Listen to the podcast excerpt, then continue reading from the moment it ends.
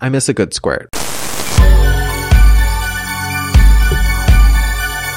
Greetings and salutations, and welcome to Hacker Slash. If you're joining us again, welcome back. Don't call me darling, damn it. If this is your first time listening, welcome to the party.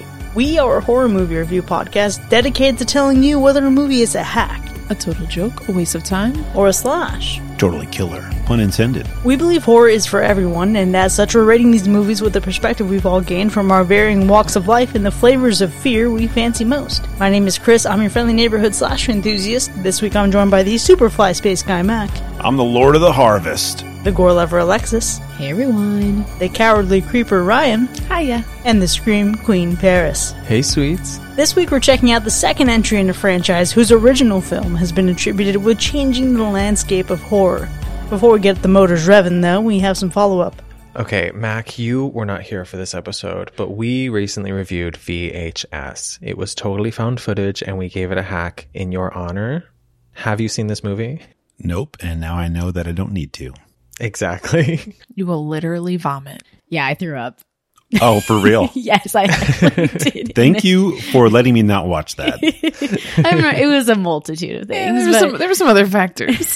That was the crazy week. We happened to switch American Werewolf in London with VHS, and we missed the opportunity to do the werewolf movie on the night of a full moon. So you're welcome. Thank you. It's all my fault.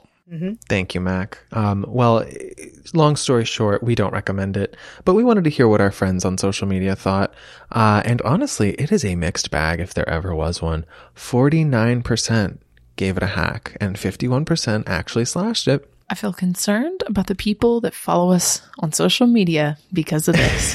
this is a lot of slashes for this movie. But I think it, oh, maybe some of them came from the position of they've only seen it once, kind of like I did, and I loved it the first time I saw it. Ah, I could Yeah. see that. And I was a little bit more analytical the second part, so that might be their position. Who knows? Yeah, I feel like if you don't pick up on the misogyny of it all, which is probably easy to do if you watched this 10 years ago, then it's much easier to enjoy. We have a comment from Sabrina on Twitter who said, I love this movie. In each of the creepy home movies, you don't really ever know where it's going to go or how it's going to get there. It also has a great way of switching from the VHS tapes to the beginning storyline of the four burglars. It's just a creepy, fun, good time. Nice. I'd like to know on top of not knowing where it's going to go or how it's going to get there, you also don't know where you are or why.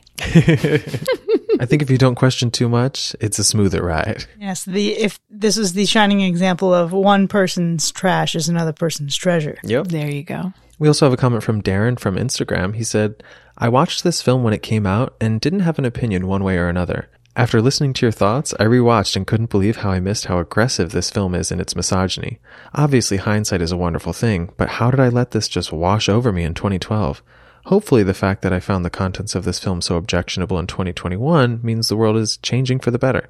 Anyway, great episode, guys. I found it very eye opening. VHS gets a hard hack from me. And that's growth, I think, from Darren. Yeah, no, I love that, Darren, and I, and I appreciate you giving it another watch after listening to our thoughts and just kind of seeing where we came from with it. I mean, I know there are a lot of folks who still listen to the episode and still love the movie, which is cool, but I think what Darren shared is a shining example of what we try to do on the show. Just bring different perspectives for people to consider. True. And who's to say that us in 2012 wouldn't have felt the same way? Yeah, that's. Uh, I feel like it's the same for us too.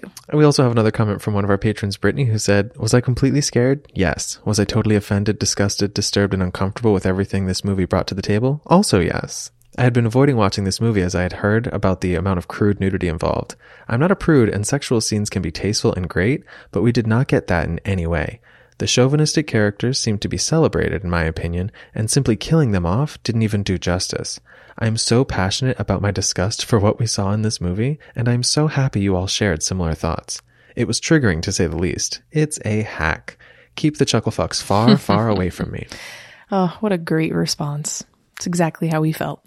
Yeah, same. Like killing them off was not enough. And we actually have a call this week from the Hacker Slash hotline in regards to this movie. Yes, hi, my name is Jennifer Clark, and I'm calling about the movie VHS, and I gave it a slash. It was awesome, amazing, and very entertaining movie. Love it. Thank you.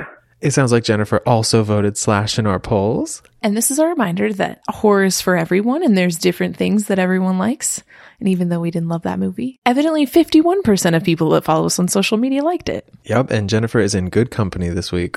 And finally, we just want to say thank you to one of our newest patrons, Kurt. Kurt, if you are listening to this episode, hi.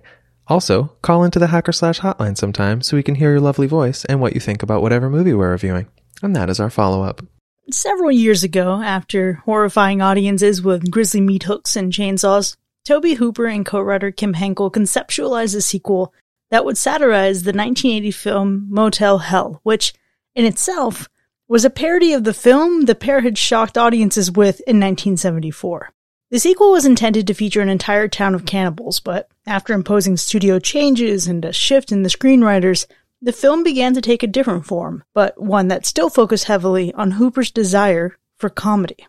This film picks up 12 years after the events in 1974. An older but still familiar chainsaw wielding maniac and his family are stalking a radio DJ as they themselves are being hunted by a man with a personal connection to some of their victims.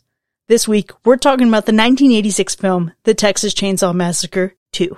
Now, the original Texas Chainsaw Massacre was the last episode we ever covered on this show before Alexis joined our team back in 2018, so naturally, it was time to revisit it in the rewind. Now, our rewind episodes are available to all patrons, regardless of which tier you pledge to, so if you want to hear our thoughts on the 1974 classic, head over to patreon.com slash hacker slash to sign up.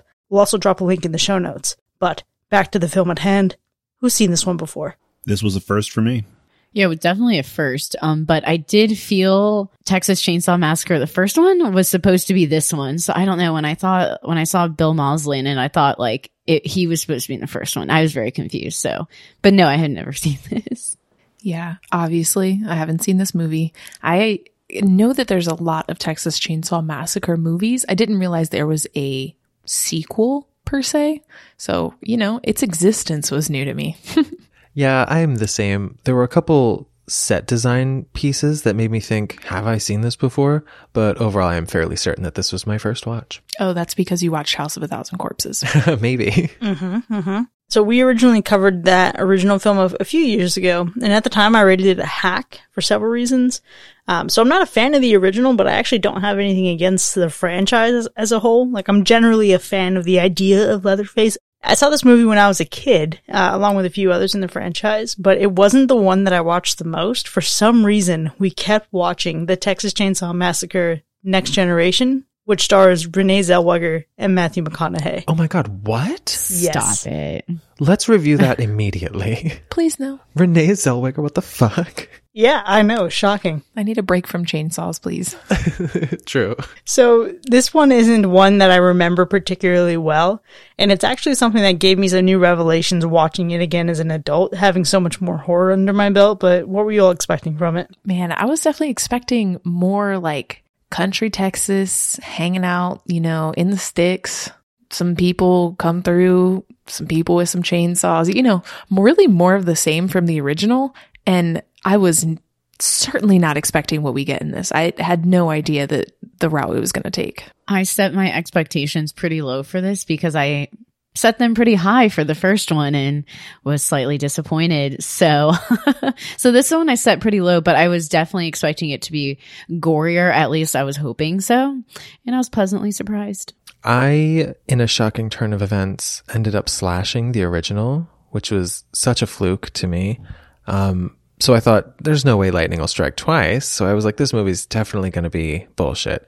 Um, and I also wasn't expecting them to kind of take the show on the road. Yeah. I kind of thought it was contained to a certain location. Um, and they've expanded their horizons. Maybe an outreach program of sorts, we could call it. So when I watched the first one, I did a little reading and uh, I kind of read the reaction to both the original and and to this one.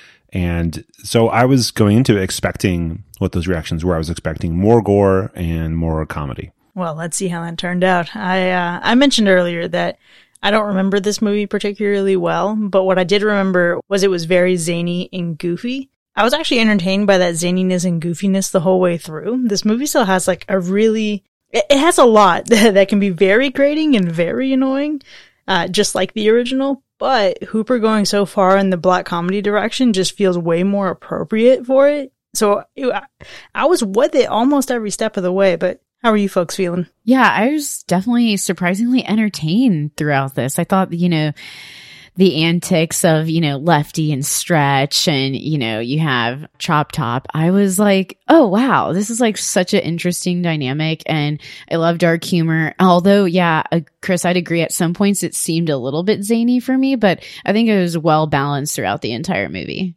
I did that thing that I always do where movies from the 70s and 80s try to take a humorous tone and I don't know if it's intentional or not until like the end of the movie. Um, so I was a little bit confused by the tone. A lot of things I was like, this is silly, but is it supposed to be silly? I don't know.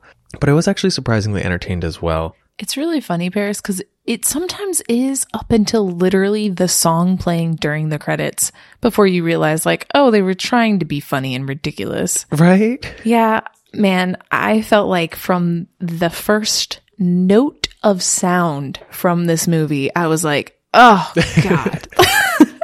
I just immediately was like, oh, 1986, duh. This is, uh, and, and from, I felt like from the very first second of this movie, I knew exactly where we were going, even though I'd never seen it.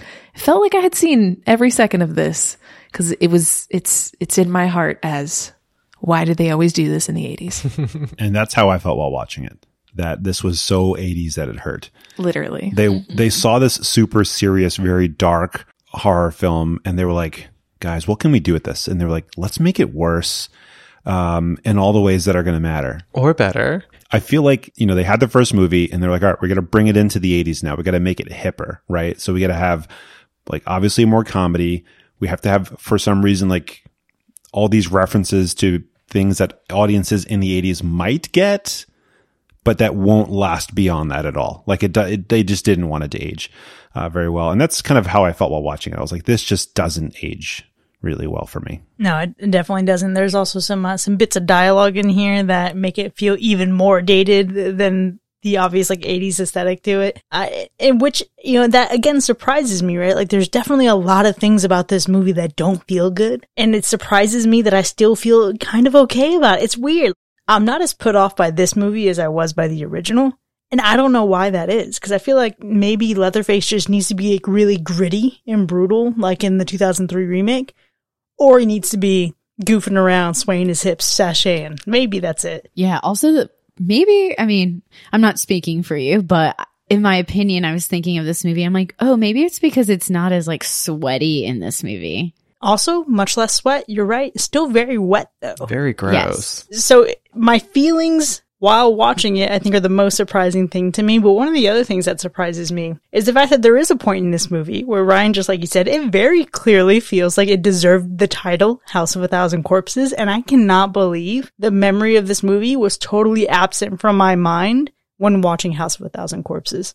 Obviously, we acknowledge the parallels there and how Rob Zombie took from the Texas Chainsaw Massacre. I just forgot he also took an actor. You know, I was surprised um, by a few things. One, I'm still surprised at how many movies are influenced by this. Even this one, even the second one, you know, all these like car truck scenes, you know, it reminds me of, you know, Wrong Turn or Jeepers Creepers where you have this like creepy truck, you know, and that also comes from the original as well. But, um, these backwoods slasher kind of movies. Um, the ending of this movie reminds me of Army of Darkness in some sort of way. Um, I don't know, so many, so many different things. Um, also, I was surprised when I was the opening credits that um, Tom Savini was the makeup artist for this movie, which I thought was pretty cool. So Yeah, pretty sick. That was one of the first things that I was like, okay, we, we're gonna we're We gonna got do this. something here, right? we got this. yeah. And then every step of the way after that, I was just surprised by how much this felt like oh, maybe a trillion other movies that I've seen, like individual components of it, uh, storylines, set designs, characters, like so much of it. I was just like, cool. I've, I've, I've seen all of this movie, but it's here in front of me for the first time. I, I was just amazed by how familiar this felt. Which is so interesting to think about, right? When you consider that the original Texas Chainsaw Massacre kind of pioneered slashers in its own way, right? I mean, Right. Black Christmas really set the foundation for what slashers became as we know it, and then Halloween perfected it. But think about Texas Chainsaw as it related in, in 1974 and what its influence was, and then look at like this is a movie that's the sequel to the original, but it in itself is influenced and impacted by all these films that were inspired by the original, which is crazy to think about. And uh, it's why I think I'm a little surprised with the way I feel about it because it's so it harnesses some good things and some pitfalls that so many movies that came after it had. Yeah, it definitely feels like a parody of itself in a lot of ways, which I was definitely surprised by. Um, but I was also very disappointed that they brought back the things that I hated most about the ending. Oh, they sure did. Like specifically, like, So hey, specifically. we know y'all really, really, really hated this and we didn't keep anything from the original, but we're going to keep this one thing. it felt targeted. See, for me, it felt like they were making fun of the original's ending, and I loved it. I could see that. But the misery was still palpable for me. My misery. I'll say I was disappointed in something. I thought there was going to be a lot more gore and I thought it was going to be really extreme. And I feel like the first one felt gorier. Even though it wasn't, it felt gorier because it had such long stretches of no gore that when you got a little bit, it went a long way. And in this one, I don't know. It just like the gore that they had was fine. It was there. I mean, there's, there's blood, there's skin, there's all sorts of stuff, but like it just, I think I'm desensitized now from watching all these horror films. It just didn't feel as gory as I had expected. When I read these reviews of people talking about it was just too much and like they couldn't even watch the second one. They, you know, they like didn't want other people to watch it and started banning it and stuff. I thought it was going to be absolutely insane, terrifier level of gore. And I feel like it was like a 1980s spoof style comedy movie. Did we watch the same movie? I mean, to me, it was Terrifier for the 80s, but I, Yeah. I see what you mean. Um, I see what you mean. I mean, I changed the gore score from something lower to something higher after going through the movie. So interesting. yeah, you watched the 1974 version, right, man? You didn't watch like the 2003 one or like No. some one of the other like Texas Chainsaw Massacre titles No, I, I definitely watched the actual original. because there's like z- almost no blood in the original. Yeah, but you know when you, when you get a little bit of, I think it's just like the vibe. The vibe yeah, it's felt gross gorier, and nasty. right? Sweaty. There's an intensity to it that makes it feel gorier, even though it's not. And in this one, it's not intense in in those moments. It's kind of taken for granted, so it didn't feel as gory. It's the sweat. You're missing the sweat, really. I need the sweat. Sweat to blood ratio, very interesting here. and the dead animals.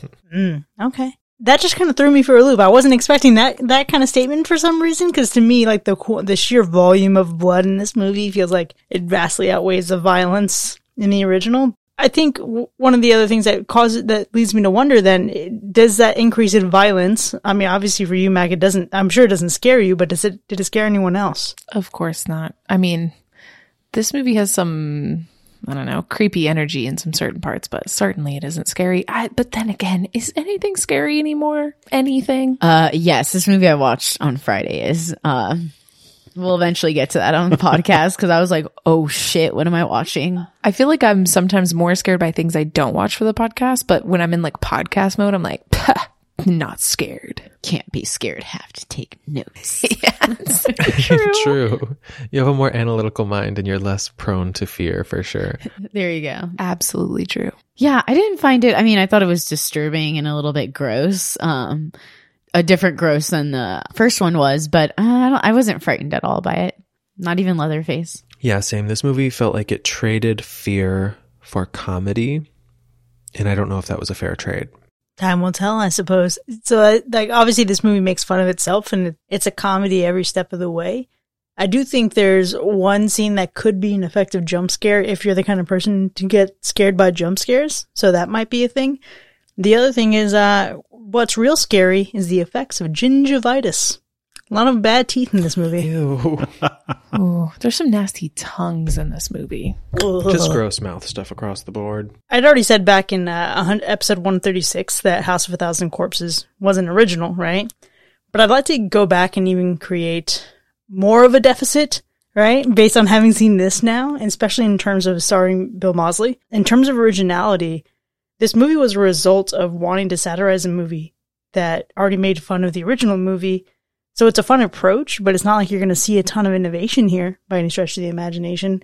I think I do applaud Tobe Hooper though for going with such a different direction after seeing what the experience was like of the original. I would just like to translate that to Chris took a moment within a completely unrelated movie to trash a movie that she hates by Rob Zombie just because she can. I don't think it's that far of a stretch. I think there's there's some relationships there. No denial. just a reminder this is your casual Texas Chainsaw Massacre 2 reminder that House of a Thousand Corpses and everything Rob Zombie does sucks. I, I, th- I kind of agree with you. I think what Tobe Hooper did with this, I was excited to see. I really did not want to watch another, you know, for lack of a better term, you know, like hillbillies in the country killing people kind of movie. You know, like I just wasn't in the mood for it. And fortunately, that's not what we got. And I'm thinking in the 80s, that's not what they were in the mood for either, right? They're in the mood for what we got here. So uh, I, I guess it's original. I, I don't know. I don't know what comes before and after this that this reminds me of, so I have a very hard time in 2021 saying if it's original or not. I thought it was pretty original, especially the plot. Um, it was just interesting, the, some of the characters and where it was going, and I wasn't expecting that. So, um, I, I think it's fairly original, especially um, a different take on Leatherface too that I never had seen. So I kind of appreciate that as well. Hmm, interesting. I felt like he was pretty consistent with the first one, just a little bit more aged. From the first one to this one, A little more horny. A little more uh, aged again, aged. He's a man now. Aged like milk. Probably not an evil entity in and of himself, just manipulated by his family, is what I'm saying. I think in this one, you see that he's not all evil. yeah, I kind of felt bad for him at most time. Well, most of the time, if not all the time, throughout this entire movie. So, I did not have that same reaction. Um, I did not feel bad for Leatherface one bit, but I also feel like I don't know. While watching it, it felt like a spoof of other '80s movies. It, Uh, yeah, it that's felt like felt. kind of a rehashing of other themes and other shots and other gore that we get in '80s movies. I was really surprised to see that Tom Savini was involved in this because I was expecting like crazy zombie level gore and stuff and really cool, you know, facial prosthetics and stuff. I don't know, but um, it just like it felt like another '80s movie to me, and and that was the part that was so shocking because you know 74 feels like you're getting this kind of unique glimpse into insanity in a way um, in a place that you don't want to be stuck in. And this one we're i kind of i'm kind of bummed that we're in the city because it feels like every other 80s movie that you're in a city and you have this killer coming after you uh, or killers and they have a you know a layer or something. But i don't know. It just didn't feel fresh to me. I don't know what movies you're referring to, Mac, but they sound good to me. Um, this movie, though, I don't know. Asking me if this is original, I really can't answer that. It feels like a blur in my brain. Maybe because it's unoriginal. I'm not sure. But I am sure that there are things in this movie that I have never seen before. And I always like when that happens. So, for what that's worth, there you go. Hmm. One of those movies is The Breakfast Club, which this poster is nearly identical to in its posing. I haven't seen it. It feels adorable though. yeah, how did I not notice this? I'm not sure. That is crazy. I like this movie even more. Oh, that's very funny. That's camp. Okay, so some question marks on originality, but was the ending satisfying for anyone? No, the ending was excruciating um, in ways that I didn't think could be topped compared to the first one. Um, yeah, the final shot was very camp and I liked it, but the end sequence really just flashbacks to five days ago. Paris, my boy, I agree with you so much. It's exactly how I felt. I was just like, really? And we're here again. Are we really here again doing this? I think we, I think it's going to end up being the same way it was last week. I think it's going to be what me and Paris would have expected from last week that we didn't get. We are here together, Ryan. My man. I, I like the ending, the images that you get at the end, especially in the final scene and the one you're left with that's kind of lasting were pretty spot on to movies I've seen, which now I see that they picked up from this movie and picked up from probably another one. But like, I don't know, I liked it. It was a good, clean ending. And it was funny because I didn't know that they were making fun of the original, but I really like that. I like things that happened to certain characters in the ending, but the execution of the ending I found a bit lackluster. Okay, well, I mean, I actually really enjoyed the ending to this. I think it's some of the best comedy that we get, at least in the third act. I think it pokes fun at the original in all the right ways. It actually took just about everything I disliked about the original and made fun of it, which I completely adore. But we'll see how things shake out here in just a moment. Now, before we make our way to our ratings, Alexis, how many people died in this movie? We have a total of eight people dying in this movie. But what about the animals? Ooh. Once again, very surprisingly, the animal report is good to go. You wouldn't expect it in this. Mm-hmm. All right. Well, let's go ahead and get down to business then. The Texas Chainsaw Massacre 2 from 1986, the second coming of Leatherface. Was it a hack or a slash? I'm just going to start off by saying I'm giving this a slash. I like this movie because what I was missing in the first movie, I got in this. But the only thing I would change is um some I, I like Leatherface a little bit more gruesome, but I do like this take on him and some of the stuff I've like read on how his character is built, I thought was cool. So I can see why this would be a little bit more zany. But Chop Top is my favorite character on this. I mean, I, I like the colors. I like the dialogue. I know I wanted more from all of the characters and I wanted more of a storyline and I got all of that in this movie. So there's no way I wouldn't be able to give it a slash. Alexis, I'm not even slightly surprised by that. Why? It's just this is this is your vibe. This is how you get down, you know? It is. Yeah, I I did forget to say I wanted more gore and I got that. You did. and you love, you know, a little bit of craziness, a little bit of funniness, you know, you're just here for the you're here for the the life of a horror movie, you know? Like this is a fun horror movie. Yeah. I am lame. I'm not here for the fun horror movie. I don't know, man. Sometimes I am. I feel like American Werewolf in London had some fun to it, right? And I I loved that movie.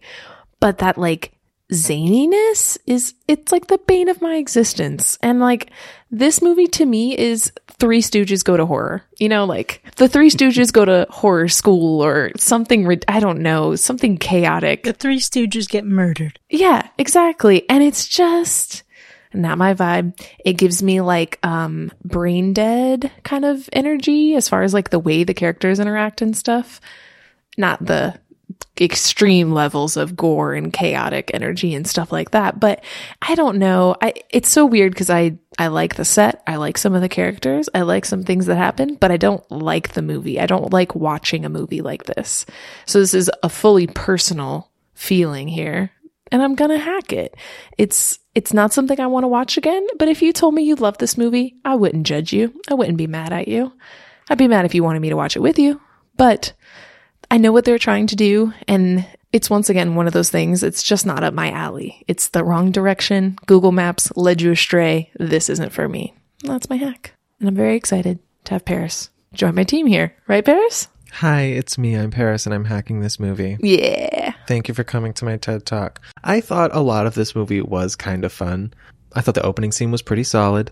I thought the gore being amplified was very nice. I enjoyed that a lot. But these characters were annoying enough in the first one.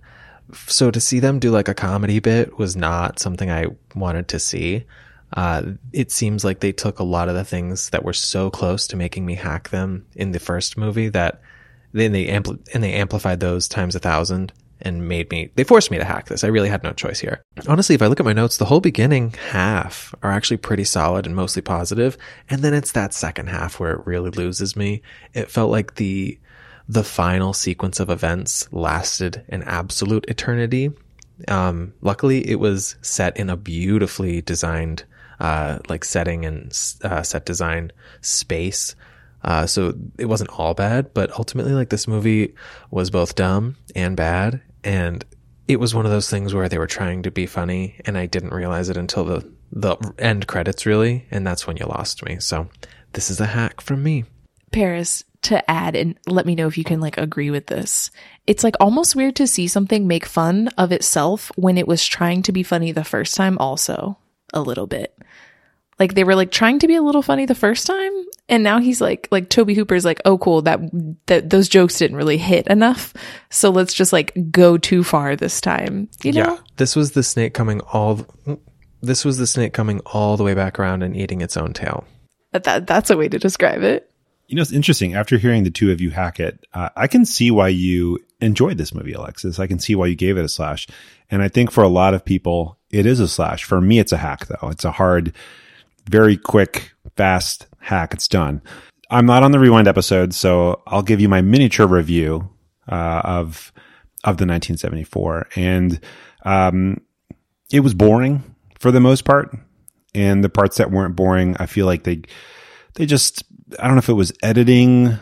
There was just parts I feel like were were kind of poorly done. And maybe that's just, you know, 30, 40 years later, or whatever it's been. But going into this movie, I had expectations that it was just going to like amplify everything. I, I thought it was going to be some more humor, but I thought there was going to be like so much more blood, so much more gore, and it was just going to be like absolute insanity. And I think it ended up for me just being chaos, like the script being chaos, the story being chaos. Um, it felt like someone took a trip to summer camp because this movie was just full on camp. And I wasn't expecting that. I, I don't know why, but I wasn't expecting the camp.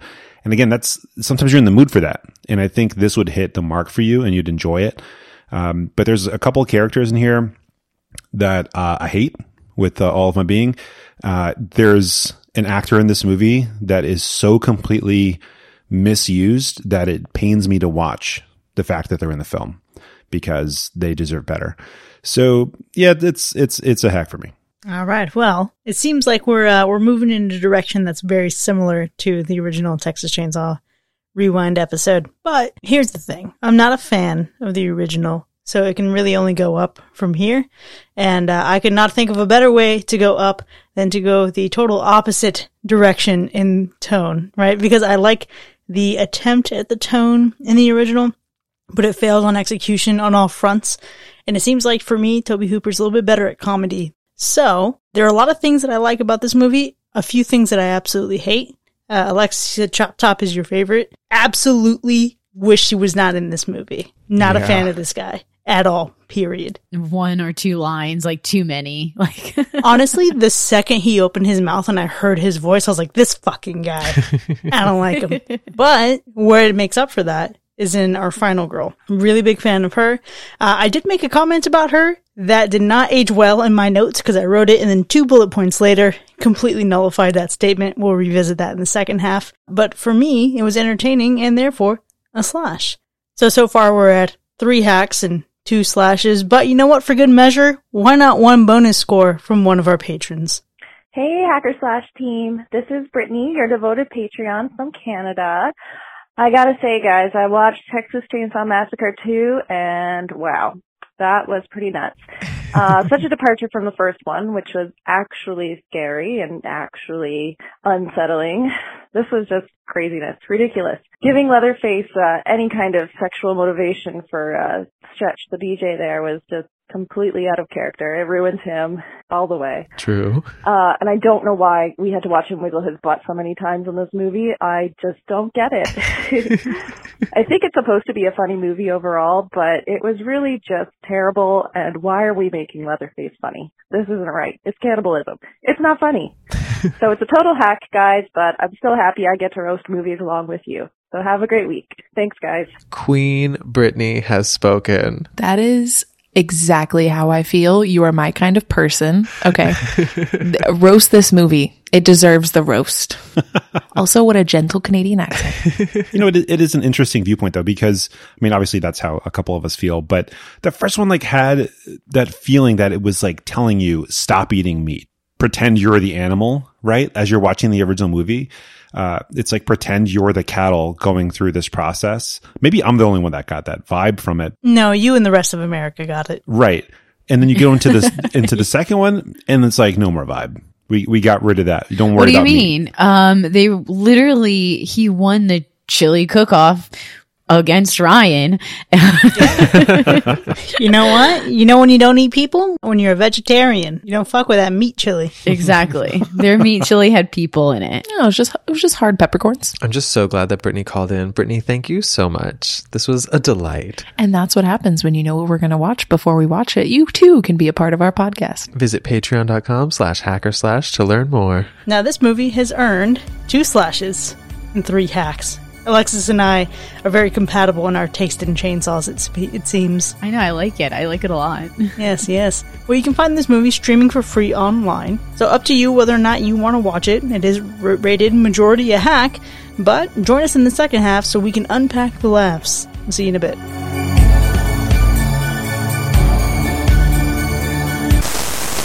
Sitting around the campfire roasting weenies for a night ain't the right way to escape the city life. Come on down to Texas and get yourself some real food with a hot cup of Sawyer family chili. It's got real meat!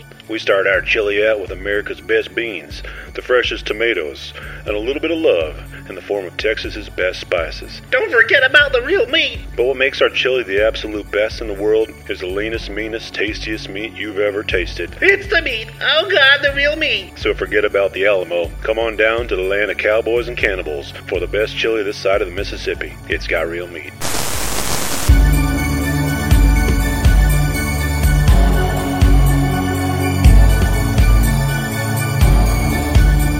Welcome back, folks. You are now entering the spoiler zone for the Texas Chainsaw Massacre 2, which has earned two slashes, three hacks, and even a bonus hack from one of our patrons.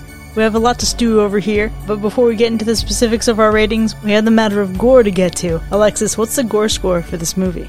It was interesting. So before the spoiler break, I said I had changed my recommendation of the level of gore in this movie and I said medium. And I was like, you know what? On an actual scale, this is actually pretty high. Like there's a lot of blood. There's a lot of guts. There's a lot of, you know, that zany, um 80s like kind of crazy blood squirting out everywhere that I just like love. Like it's that kookiness that you could get away with because if someone did that now it'd have to be like in a comedy, like a horror comedy in my opinion. Yeah, I agree. You get a lot of that like juiciness. And a lot of the squirting that you just don't see these days. I think because they figured out anatomy better, but I miss a good squirt. So to be honest, I was expecting more like Dawn of the Dead, Day of the Dead stuff with Tom Savini attached. And I don't feel like I got that here. Ooh. I mean, I know there was gore, obviously, like we see like flesh peeled off of somebody at some point, but I don't know. It just wasn't like as, as high of an intensity as I was expecting. That's crazy. Are you kidding me? When Leatherface like literally is skinning LG, he's alive still and puts it on stretch. I was just like, are you kidding me? And then she's like walking around. It was like a very disturbing scene, kind of comical at first. Be- but honestly, when I looked at I was like, this is really freaking terrifying. She couldn't get it off. I mean, ugh, could you? I was gonna say, could you imagine? But I hope no one could imagine here. But I would imagine bending forward, shaking my head a little, letting everything that was on my face fall off so that, you know, I'm no longer wearing someone else's skin. You don't have to have hands to remove things from your face.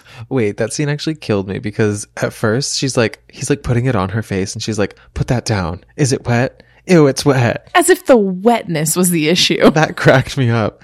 And then she's kind of just like walking around with the face on and LG wakes up and like sees her and she kind of gives him this look like, I know what it looks like. It's not what you think. Let me explain. It's not like I took your face off while you were sleeping and have it on right now. but that's what it totally looks like. that was one of the most gruesome and also one of the funnier moments for me. yeah, I think it was a really good balance there for sure. Like a good balance with the comedy, but still, like even the comedy didn't take away from the goriness, in my opinion. Yeah, and especially there's that shoot when it comes, all the blood is coming out. I was like, this is awesome. It's like this is like Out of the wall. the wall, and that like it looked like uh, Ew, a Chuck E. Cheese slide. Yeah, yeah. yeah. Oh, oh, I loved it. I was like, oh, this is awesome. All those guts and parts just waiting to be unfurled behind that wall. Yeah. so I'd love to know your guys' favorite kills. Okay. So it's obviously the buzzkill, Yeah. which is anything but a buzz kill. and the reason why, one, it's a great way to start, right? The suddenness of the slice, the sliding off of the head, the blood spurting out, The little fountain. uh, or as Paris would say, squirting out. I think what really sold it for me was how good it looked on top of hearing Tom Savini talk about the mechanics of it. So they had the a- real actor's head in his face. They added a prosthetic to it. And then they had a balloon expanding so that you could see the, the, uh, the actual flesh sliding off, um, which would then have the blood spurting out of it. Tom Savini is just a fucking mastermind. Absolutely love that man. That was also my favorite kill because, like, first of all, could those guys have been more douchey?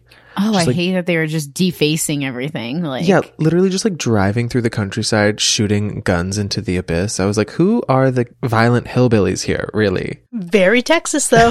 Hol- holding up phone lines. God forbid. Man, I'm so thankful to be a part of this decade because don't be holding up my phone line just sitting on the phone like I can't hang up and end this call. Are you kidding me? Yeah, they were hostages. Like what? I think Buzz's kill was it was kind of hard because after that, that's what I was expecting with every kill was like you know heads and, and like cutting in half and like falling to the side. And I don't I don't think you necessarily got that for the other kills in the movie. So I mean, I think it's perfectly acceptable that multiple of us, you know, we all agree. Because, I mean, Buzz Lightyear's over here taking a little too much off the top, and, and that was very enjoyable.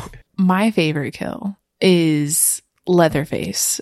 Obviously, because he has an entire chainsaw through his stomach, which is the chainsaw through his stomach was not the same length as the chainsaw that was outside of his stomach. But, you know, life is life. We got to let things happen. There are effects. It was very cool. I don't know how this happened, but they definitely made it look like it was still running while it was inside of him and you could see it from the back. And it was disgusting. I'm once again going to be here. If you didn't listen to the rewind episode on Patreon, I'm here to tell you that plunge cutting with a chainsaw into anything is not safe. Don't do it. However, if it's Leatherface, you can stick that chainsaw into him. That was my favorite kill.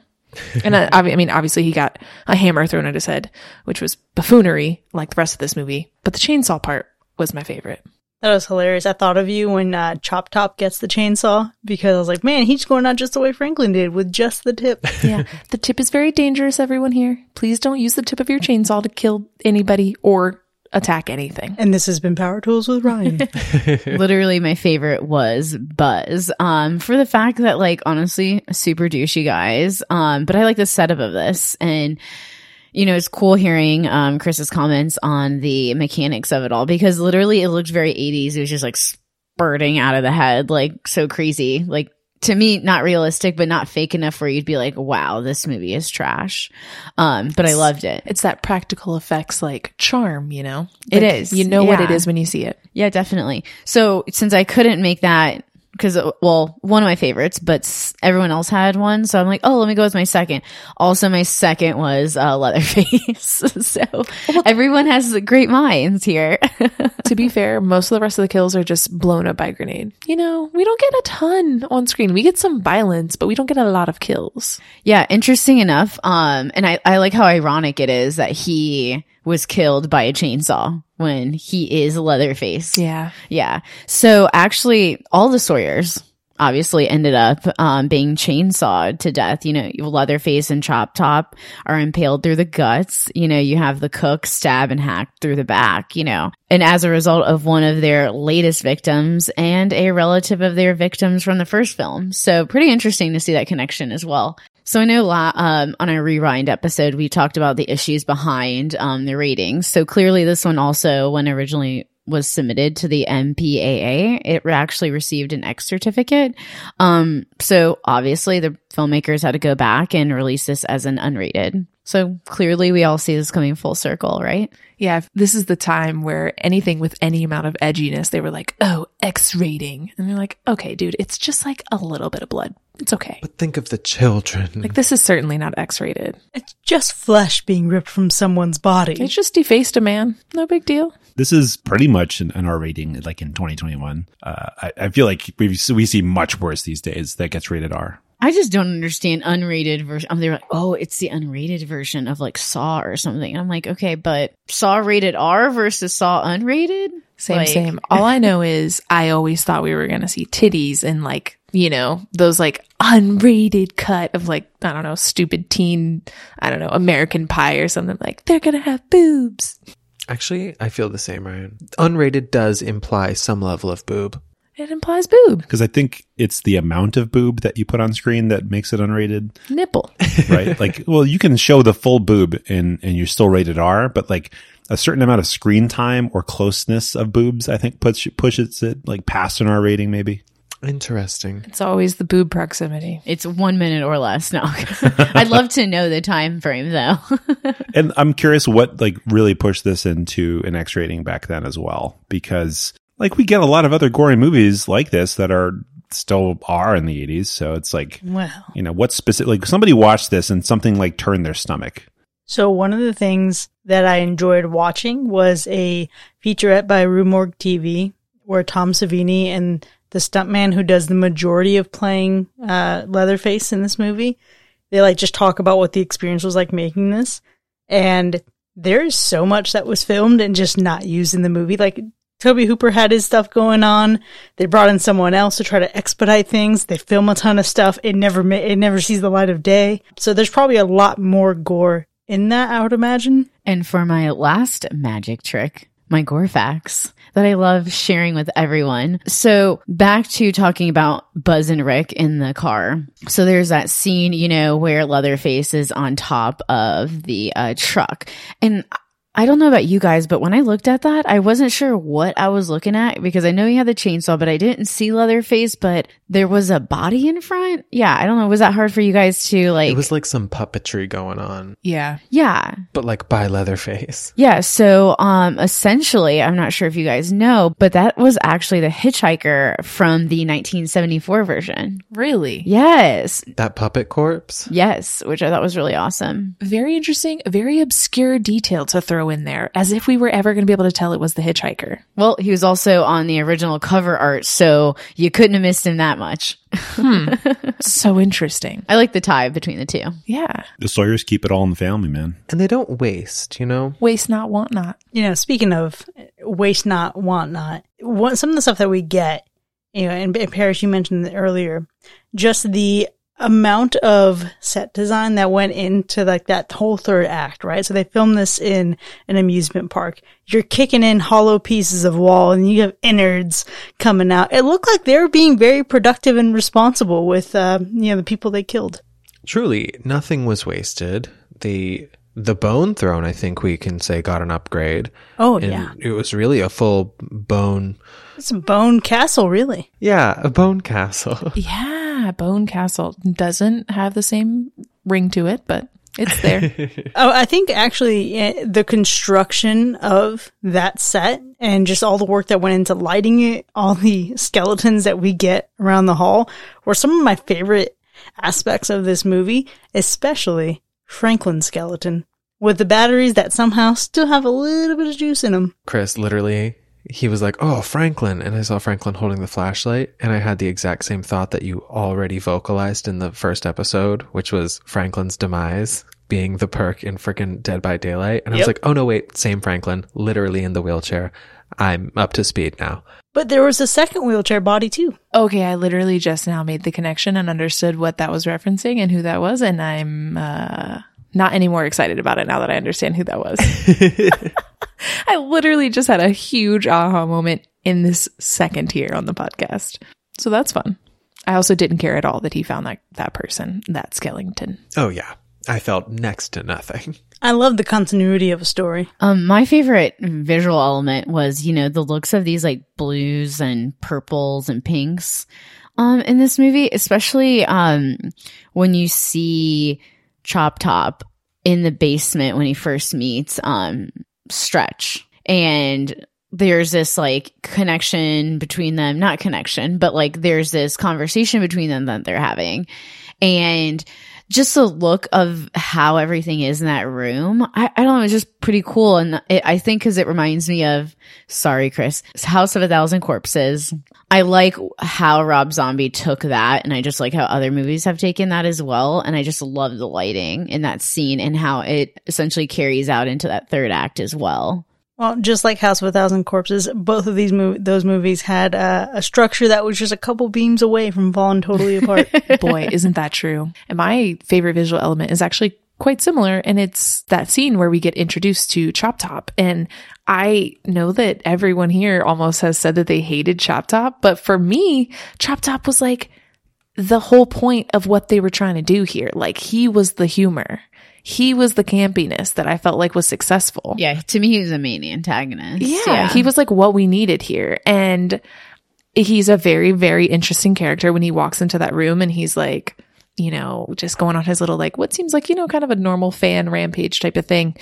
And then the, like, the, the brain, the head, the chop top of it all is really the visual element that gets me when he has the wig removed. And then you realize he's been like picking at his flesh and With the eating little it. coat hanger. Oh my God. It literally, it turns my stomach, but it is so effective. Like such a small element. Nothing gory about it, right? It's just the idea. Oh, absolutely disgusting. But I love his little shiny head, especially when it gets dented. Maybe it's an anxiety thing instead of chewing out his fingernails. Yeah. Oh yeah, for sure. Yeah, I have an ex where they uh picked so bad that they had to go get tissue paper and there was like bloody tissue paper all over the place. It was fucking gross. Ew. Yeah, and I literally bought band-aids because I would look over and I'd just be like, stop. You know, and I bite my nails, but God, I don't pick on them like at all. Yeah, imagine, Ugh. imagine they were picking their skull and eating it. Ugh. Ugh. That's why I love Chop Top because he's gross. Ryan, I'm super shocked that you love Chop Top. I thought for sure would be in, al- in alignment on that. Um, everything about that character, visually and audibly, offended me. I mean, I'm not saying he wasn't offensive. Just as quickly as they're in sync, they're now out of sync. yeah. He was he was gross, but my thing is the movie was trying to be exactly what Chop Top was. You know? Yeah. He was the most successful thing. I just hated what they were trying to do. He did the thing they were trying to do the most. Exactly. That makes sense. I'm here to say the thing that I know we're all thinking, but maybe are afraid to say. And it's that the best visual element in this movie is Stretch's full denim bedazzled outfit that she wears from beginning to end. And you see evolve as her character progresses. also, that butt, you know? Yeah. I was going to say her, her denim shorts were my favorite visual element and you stole that from me. What a reach. the full look was stunning. Even down to the ugly little denim booties and her little bob. It all just made so much sense to me. I feel like she was a really well styled, perfect girl and she was fully equipped for everything she went through. She was literally like I you know, I was thinking back to like the that 70 show episode where Donna becomes like a radio host. Well, the series of episodes, I guess. And I was like, you know, Donna really wasn't the vibe. Stretch is the vibe for a radio show host, you know, back when it was She like the cool thing to do. Not like she has a face for radio, but she's just like hot chick on the radio, doesn't care, talks trash, good to, you know, she can handle it herself. Oh, mm-hmm. so good. Yeah. I'm a big fan of her and I think her range Paris, I know you see the range in the in the outfit, but I think her range, like she has great chops. Like when she's serious, I believe it. When she's, you know, being comedic and having this like lover's quarrel with Leatherface, I think it's hilarious. She sells everything she does in this movie. And she actually is a huge part of my favorite scene, which is LG's death. Not his skinning alive, nothing like that. But the fact that he wakes up and he's like, don't be scared, darling. Uh, he looks gross, prime Tom Savini here. and then he says he guesses that he's falling apart on her. And then his dying words are, oh shit. that was the peak comedy of this movie for me. And then for her to just like respectfully put his skin back on his face and then put the little hat back on his chest and just kind of pet him as he died. It was just, uh, for some reason, like every ounce of her performance in this completely won me over. I hated that. I hated every single second of that little like memorial scene. Ugh. I liked when it. I thought he was going to stab her at one point because he was making a movement with the knife, and I was like, "Oh no!" And then he didn't. He was just trying his hardest to move his arm down. Yeah. Like person who has had part of their, you know, body removed, their face removed, you know, they've been half skinned. Maybe don't let them hold a knife. It's probably not a good idea. They don't really have a good, they're basically, their sack of bones has some holes in it. It's not a good plan. I am here to say my favorite scene, and I am pre- also prepared to be fully alone in this, but it is the uh, crotch shot ice bucket chainsaw fuck scene that really stood out for me as being something that was iconic. I'm sorry. One, it was the first time I realized like, oh, this movie's definitely going for comedy. Um, but two, it was also the way that Stretch kind of was fully in a corner and pulled the Hail Mary that I know for a fact that I would pull in that situation, which is, can I sex my way out of this? I would totally do the same thing too. I really didn't think they would go as far as they did. And every time they upped the ante, like with the chainsaw and then just like fully the chainsaw on the crotch of the denim shorts, I was like, this is actual camp. And now I understand what it is that they're trying to do here. Um, and she, it worked. It worked for her and it worked for me. So that was actually my favorite scene. Thanks. I hate it. Absolutely the most thanks I hate it scene I've ever seen in my entire life. And I text Chris and said, really wasn't expecting implied sexual chainsaw scene to happen here. Neither was I. And I also wasn't expecting to like it as much as I did.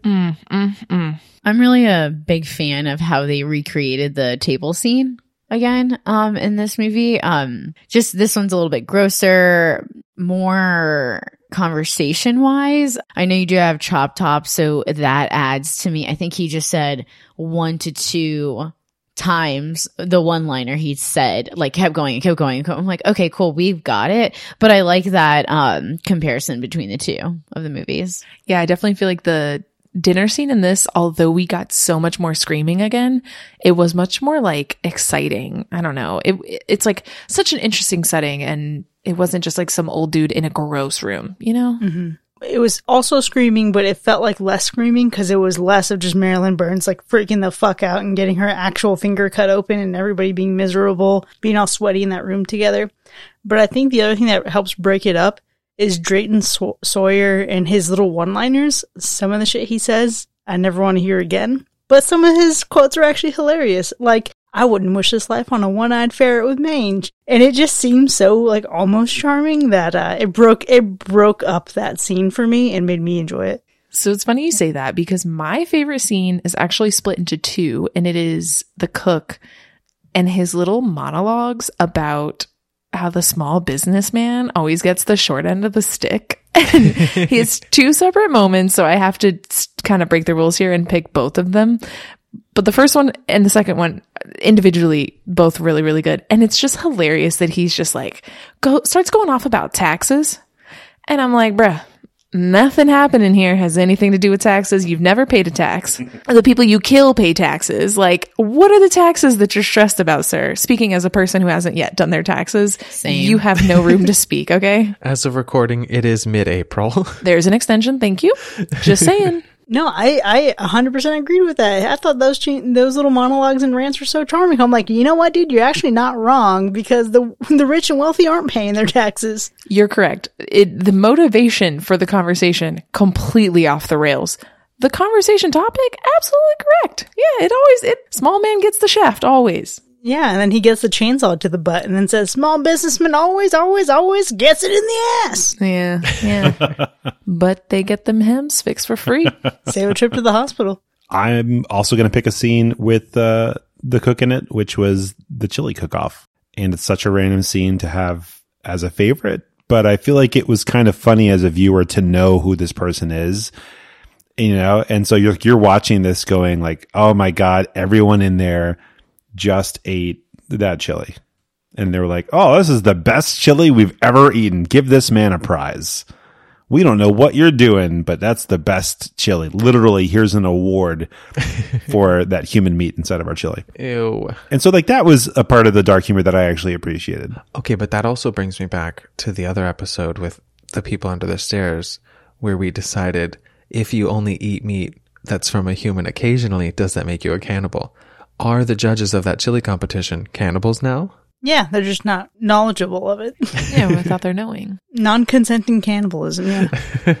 It's like if you're vegetarian and you eat fish without knowing it, you're actually pescatarian. Ah. I don't know how that would ever happen, but I'm just saying. You don't even have to eat the meat. I think if you pull a Hannibal and you feed Ray Liotta his own brain, then you too are a cannibal. Even if you're not eating it, y- you're still participating in it. The chef of the human meats is also a cannibal? Yes. No, that, that you're going too far. You have to prepare the the meat. I don't know, because a lot of uh, chefs, specifically on Chopped, which is the only reference point I have, Yeah. are vegetarians but cook meat. That's just because they're good at it. Right. They're enabling meat eaters, though. So are they truly vegetarian or vegan? I don't know. Mm-hmm. These are the morality questions that I'm sure we'll get responses for from our listeners, and I look forward to it. You raise a great point about that chili cook-off scene, Mac, and I think that's what actually makes his evolution as a character so much better the second time around because he leans so far into the comedy, whereas his comedy felt very accidental in the original. Like in the original, we have him with a broom beating Sally, right? And it's just like, it's silly, it's out of place. Wasn't a fan of it. But if I saw him beating someone with a broom in this one, I'd probably laugh at it a little bit, which, you know, I, I think the characters that we get in this, because Tobe Hooper leaned so far into that comedy, felt really good, even though Chop Top is still absolutely disgusting to me. I said I mentioned in the first half of the episode that I had a comment about Stretch. And I was like, oh, Stretch, a final girl who knows how to stay quiet when she sees gross shit happening a couple feet away. And I was like, oh man, like she's not, you know, uh, hyperventilating. She's not like whimpering or anything like that. And then of course she like kicks something and makes some loud noise for Leatherface to find her. And I was like, well, this comment did not age well. Well, it's okay because he's her boyfriend, so she's safe. I don't know. I like Stretch, but at the same time, I was like very annoyed by her. Like, why'd you get in the car? Why'd you follow them? Why'd you run? Like, there's just a series of events. And I don't know. I know it's it's the campy thing, but that's what annoyed me. I was I don't I she clearly should have known that she was being used as a as bait, you know?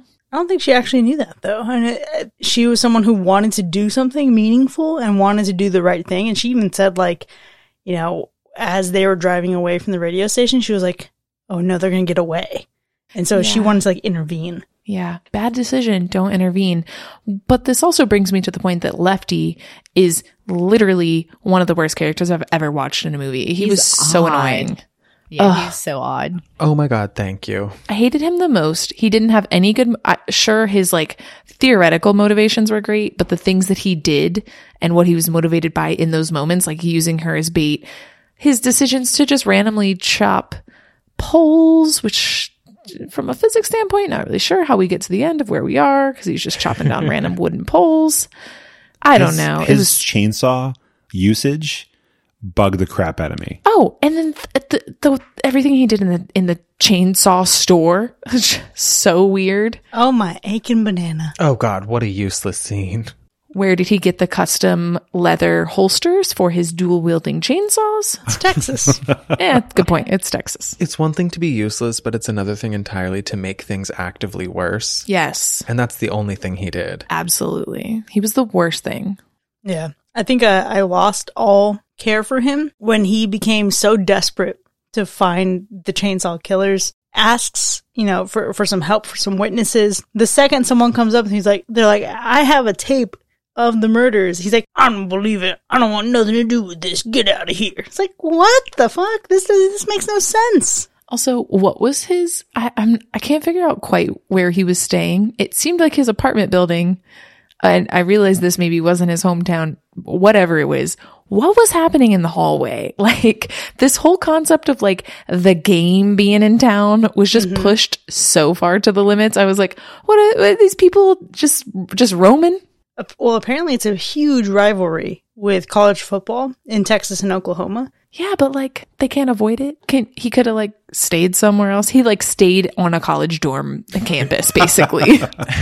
Well, first off, everybody in Texas apparently cares about football. Second off, look at this man. You think he's going to actually stay somewhere nice? Questionable s- decisions every step of the way. I don't know, but I do have to say the interior of the place that he stayed was like this lovely mid-century coming into like 70s 80s. It was mm. glass everywhere. Everything was like shiny and black and that was a thing that preoccupied me the entire time he talked to Stretch in that room. I thought the same thing. I absolutely hated Lefty so much. Um, and I also hated Crop Top.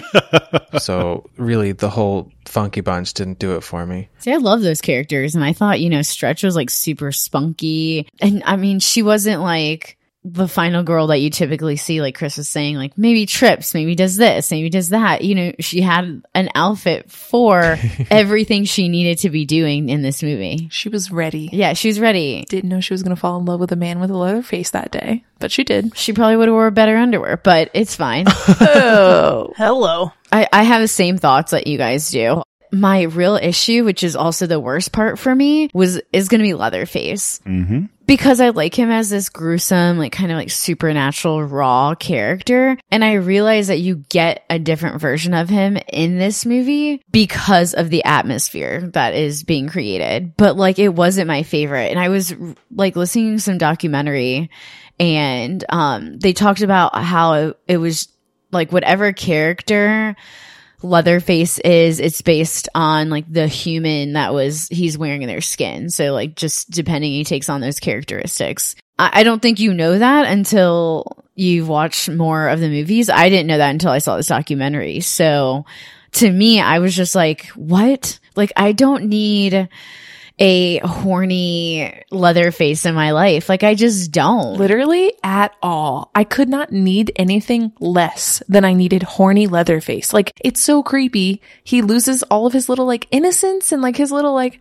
I'm just, uh, all these people just ran in my house. I had to kill him. You know, he loses that from the original and just becomes, it's like he's just, a puppet. Yeah, to it's me. just creepy. He's this um coming of age puppet teenager Yeah. who's like, oh wow, discovered his penis for the first time. yeah, I just didn't like him like that. Like it just I, I, I didn't like him gyrating. I mean, I did like the booty shakes. I have to admit, it was kind of my favorite with him. Um, chainsaw over his head, just like shimmying, which I The shimmy shake. That was classic "Shake Your Bon-Bon" by Ricky Martin. You're not wrong.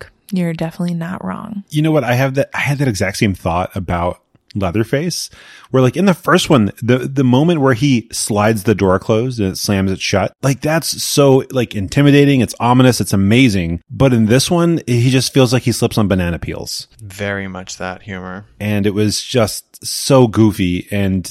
I didn't like it. It just it wasn't it wasn't for me. So that's not the worst part of the movie though. I think we all can agree it's Chop Top. Um, I disagree and also have bad news. You have to pick a best part, Mac. You can't I do. get out of this. I do. I'm I'm I'm getting there. I did have to mention how much I hate Chop Top though, because I found that he was a completely useless character and he was played just in a way that it's like trying too hard. And that annoyed the crap out of me. It was like no one's really having fun. They're just like l- trying to look like they are. Like he's like hop, literally hopping and like just moving erratically. And it was ridiculous. But that brings me to the best part of the movie. And that's the cook yeah. like like hands down probably the only character that's like uh, you know aside from when everything's going badly who's actually en- enjoying his role as a as a cannibal cook nobody else is having fun he's throwing out zingers like left and right at people and it's he's actually kind of funny to watch whereas i feel like nobody else is really kind of funny they're just kind of either buffoons or being absolutely ridiculous Yeah, the cook has that that old man wisdom energy. You know what I mean? yeah he's got he's got gross uncle jokes and you have to appreciate that yeah, he's that uncle. You're like, but mom, do I have to go to it because I don't want? He- Um, He's that uncle It's totally cool when it's not your uncle. And then when he's your uncle, you're like, mm, gotta cut you off, bro. Can't can't be a part of this anymore. you raise some some good points. Some of the humor we get from him, Mac, is by far some of the best we get in the movie. However, the worst part for me is in addition to Chop Top, who I've already expressed my distaste for, it's actually some of the cook's jokes. I'm not a fan of the racism, not a fan of the homophobia. You can leave it at the door. I think without those things, entirely purely fun loving character, and I'm a fan, but with that, it's just one that like disappointed me every time he said it. I think I'm gonna have to take a cop out here for the best part of this movie, and it's the ending. It's only because I appreciated the dancing with the chainsaw at the end in the in the golden hour. Oh, that was great. just a little bit more than the first time. The first time I was like, what are we doing? This is stupid. I understand you're doing this intentionally, but this is ridiculous. The second time I was like, oh, I mean, at, at least she's hot. And there it is. That's what I was going to say. It's because the pretty girl's doing it, Ryan. And you know what? Your true colors are starting to show a little more every week. Listen, chick carrying around a chainsaw, way better than a chunky boy from the first one, just dancing in his little teenage music video. You know what would have would have taken that up a notch though, as if Leatherface danced in this one earlier in the film and made her watch. And at the end, you know, after she's victorious, she then does the dance. like a mating dance. I mean, he kind of does that earlier in the movie when he busts through like the Kool Aid Man. yeah, he's definitely done it, it earlier. Oh, but she watched. Is that what you're saying? Right, right. That Oh, that okay, would have gotcha. like that linkage would have like really. I would have laughed so hard at the end had that happened. I, as somebody who hacked this movie, am now tasked with saying my favorite part about it. And actually have a couple things to choose from, so I'll just go through. The main best part of this for me was the way Stretch delivered all of her comedic beats. It felt like she was the straight man and everybody else was playing like the over the top, like hooligan. Um, specifically, I wrote down several of her lines. One of them was, Are you fucking crazy? We are closed. the way she delivered that to an absolute maniac entering her space really sold me. As if the station being opened or closed had any impact on what he was doing. Exactly. Good night. She really sold it so hard. And then, of course, put that down. Is it wet? It's wet. to the skin face being placed on her. And then for me, the one that really got me the most was when she's chased to the end of that tunnel, which became a cave when Lefty absolutely destroyed any hope of escape. And she said, she just like turned around and looked at Leatherface and said, okay, okay, let's talk about it. and the fact that it worked. Also, she goes, Are you mad at me? And I just went, Oh my God, this is every person. Like, you know, those people that you know that have done nothing and they're just like walk up to you and they're just like, Are you, Why mad, at me? Yeah, me. yeah, my roommate. I'm like, No, I'm eating, I'm eating breakfast. I'm not mad at you. Why are you saying that? That's exactly what I thought of. It was just the way she kept talking to him that really, in some way, made me happy.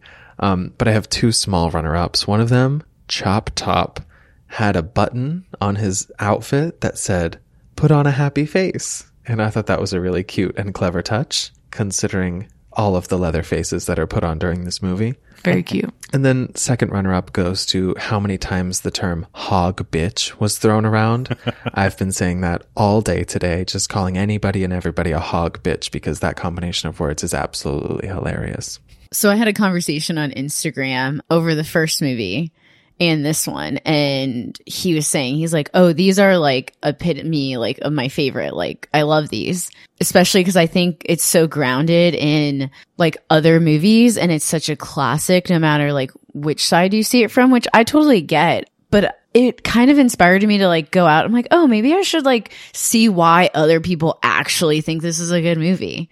Like because i just don't understand. So like i went and watched that documentary and i was like oh this is kind of cool. This is really interesting. Like I can see this. So i think I might rewatch these just to see the progression on some of this and how there's different interpretations of Leatherface that I am quite frankly like down to watch. I'm I wouldn't be like mad if I rewatched this, but this is the this movie makes me feel bad for saying any other movie had a lot of buffoonery going on cuz that word is now specifically designated for the Chainsaw Massacre 2. It's just buffoonery. So I would have to be like half drunk to rewatch it or anything like that. Same. I will not be going out of my way to rewatch this, but if I am half drunk and it is playing in the background, I will not oppose the buffoonery.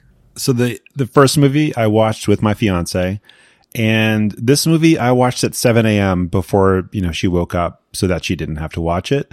And I would make that choice again if I was forced to watch it. I would make sure nobody else had to watch it with me, but I'm not going out of my way in any way, shape, or form to watch this again. And actually, the one time I might is if it was a remake done by Wes Anderson. Okay. The fuck? Exactly. No. Exactly. If that happened, I'm down. But other than that, not gonna not gonna happen. All right. So look, I, I don't see myself watching this again on its own only because of how gross Chop Top is and how much I don't need him in my life. I would revisit it in a marathon though, which I guess like the more I consider that doesn't even really sound appealing. But here's when I actually might watch this again. A couple years ago we had Halloween 2018. It came out, right? 40 years after the original. And before watching that, I, even though the Halloween 2 from the 80s was wiped out of canon, I watched Halloween 1, then watched Halloween 2, and then I went to go to the theater to see that one. And there's actually a new sequel coming out later this year to the original Texas Chainsaw Massacre that's going to bring Sally back as a main character. Not the original actress, she passed away a few years ago, but Sally will be back. And I think that's when I might watch this. I might, just to get the different vibe, I might watch the original, then this, and then go see that one. Is it going to be attached just to the original movie and like completely? Yes. Oh, perfect. Because I've heard a little bit about the reboot and R. Lee Ermey was in it and that I'm down for, but everything else I'm not down for. Yeah, this franchise is played with peaks and valleys, more valleys than peaks, which is fine. I mean, it is what it is, right? I think some of the best horror franchises out there definitely go through some awkward, you know, growing pains in the ugly duckling years. But all that aside, let's see what Mac has in store for us in Fact or Fiction. Yeah, let's see if I can peak some valleys for you. Number one, the late Dennis Hopper, who played Lefty, said that his chainsaw scenes in this film, which I consider pretty ridiculous, were some of the most fun he'd ever had while filming.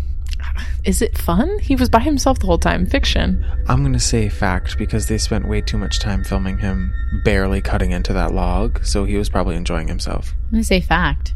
Thank goodness. This is fiction. He said this is the worst film he's ever been in. Although he also said that about Super Mario Bros. So, Well, he was the worst character in this movie, so really, the joke's on him. Maybe it's him. But also, does it say something that there's at least one actor from every Texas Chainsaw Massacre so far that has said this is the worst movie they've ever done? It definitely says something. well, he's an amazing actor, and I'm, I was kind of bummed to see his role in this film.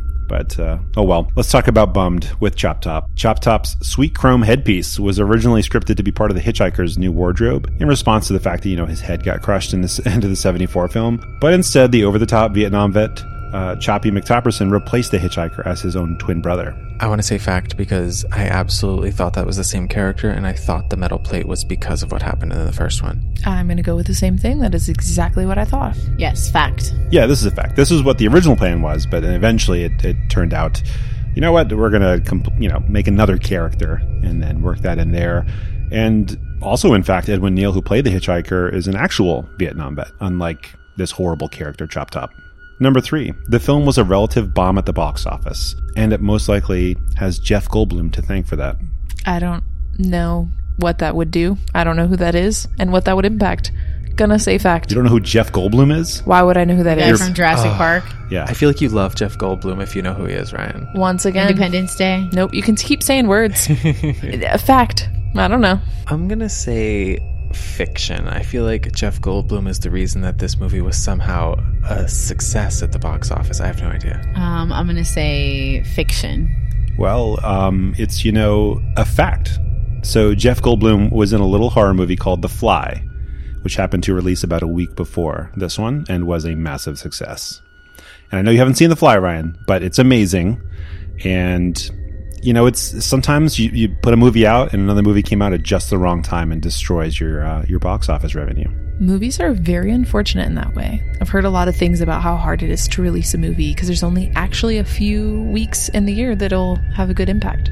Number four. Apparently happy with this masterpiece, Tobe Hooper owns the eponymous chainsaw from this film and has it displayed in a glass case. Sounds like something he'd do. So I'm gonna give this a fact. Fact, it would make sense that he would keep a prop from this movie because why the fuck not?